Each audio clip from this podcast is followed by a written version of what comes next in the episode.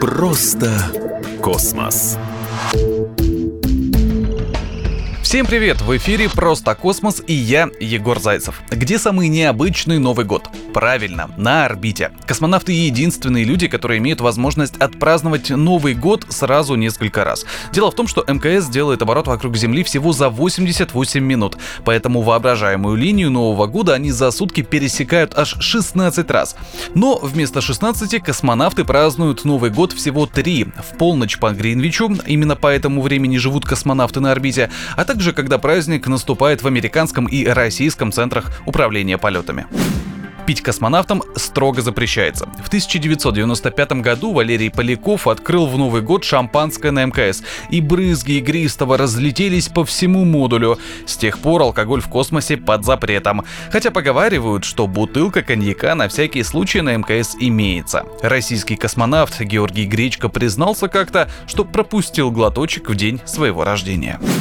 Никаких живых елок на МКС быть не может, иначе опадающие иголки разлетелись бы по всей станции, парализовав работу. Однако небольшие искусственные елочки устанавливать разрешается. Игрушки обычные, из пластика и мишуры. Самые креативные экипажи используют для декораций подручные средства. Как-то космонавт вешал на елку инструменты, гаечки, отвертки, ключи. Это выглядело авангардно и красиво. Поскольку невесомость, елка может куда-нибудь уплыть, ее привязывают к чему-нибудь неподвижному. Некоторые Некоторые размещают елку на потолке, кстати, и на земле такая декорация вошла уже в моду. Но самым оригинальным выдался новый 2008 год, когда на МКС было сразу три елки. Помимо двух деревьев внутри корабля, космонавты установили еще одно на внешней обшивке станции, прямо в открытом космосе. Праздничный обед и ужин — это обязательно. Обычно фирмы, производящие продукты для космонавтов, изготавливают специальные праздничные наборы. Говорят, что у американцев вкусные какао и морепродукты. А в России отлично готовят творог с орехами и рыбные консервы. Оливье и селедки под шубой в космосе, конечно, нет.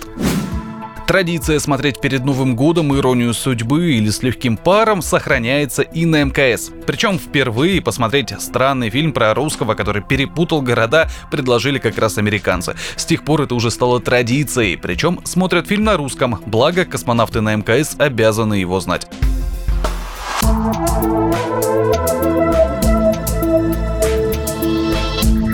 Просто космос.